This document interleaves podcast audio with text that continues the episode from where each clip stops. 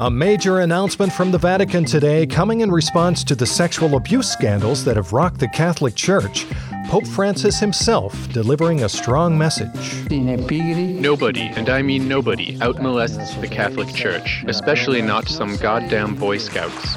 Should the Boy Scouts of America be worried? From The Onion and Onion Public Radio, I'm Leslie Price, and this is The Topical. Stay with us. We've got what it takes to fill your news void. Hey, have you ever used Cheapo Air? For years, and I really like it.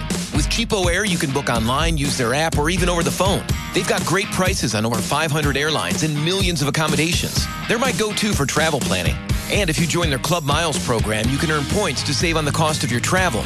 Book on the app, and you get double points. Sounds like it's time I tried Cheapo Air. Call Cheapo Air at 855 247 3279 or visit cheapoair.com slash podcast. Major news out of the Vatican today Pope Francis addressed the latest set of sexual abuse allegations, announcing that Catholic priests around the world were not about to be out molested by some goddamn Boy Scouts. To my fellow children of God, heed my word. No one out molests the Catholic Church. No one, especially not some pathetic organization called the Boy Scouts of America. OPR's Marcy Hammond joins us now from Vatican City. Hi, Marcy. Hi, Leslie. Today was a monumental day in Vatican City. Just hours ago, Pope Francis walked out onto the papal balcony, addressed a massive crowd in St. Peter's Square, and told the Boy Scouts that if they, quote, come for him, they best not miss. Take a listen. We're the Catholic Church, goddammit. We already have hundreds of thousands of abused parishioners, children, and nuns on the books. Do you really think we're going to let the fucking Boy Scouts beat us at the molestation game? Please. Well, he certainly doesn't seem to be pulling any punches. What's the Pope's strategy here? Well, Leslie, the Pope's strategy is to essentially put the Boy Scouts on blast. Without skipping a beat, he also called them, quote, barely even molesters hmm. and wannabe priests at best. I mean, really, who are these Boy Scouts, anyways?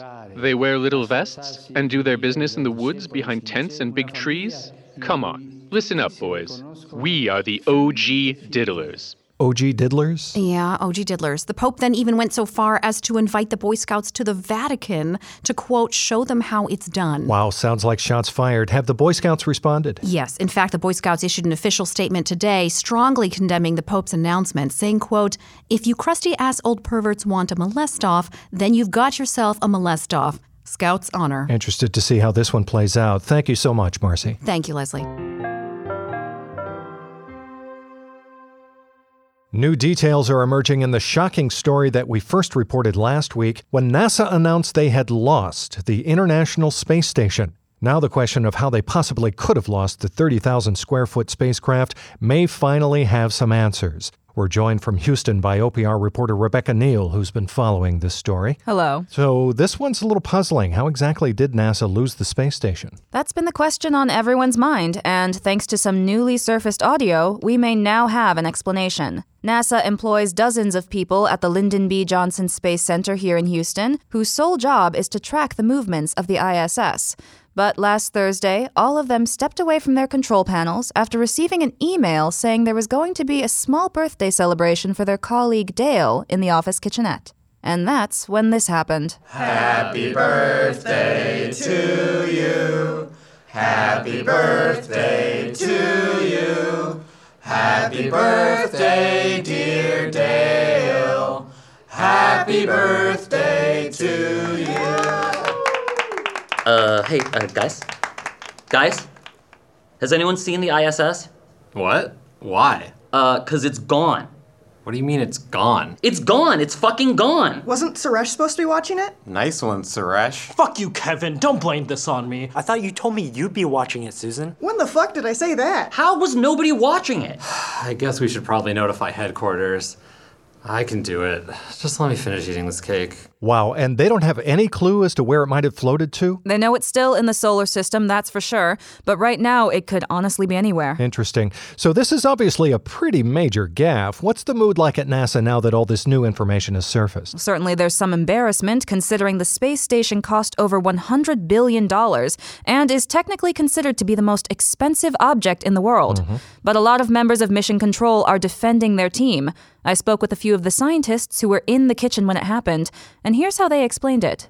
Well, uh, we were all busy eating and chatting, and I guess no one was keeping an eye on it, so it sort of just wandered off, I guess. But look, it was a solid spread. They had a vanilla and chocolate cake, a veggie platter, some chips and salsa, and a cheese and meat plate. Honestly, how can you blame us for misplacing it with all of that good stuff?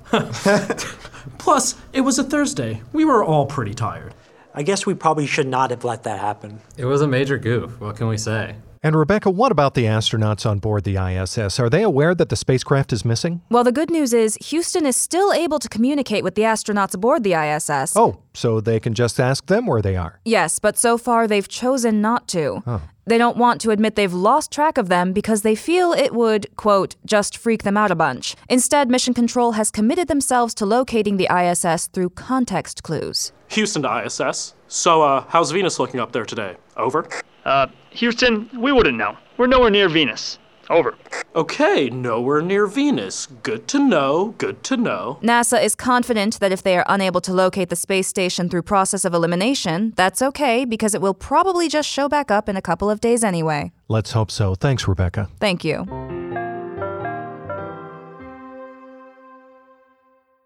Hey, have you ever used Cheapo Air? For years, and I really like it. With Cheapo Air, you can book online, use their app, or even over the phone.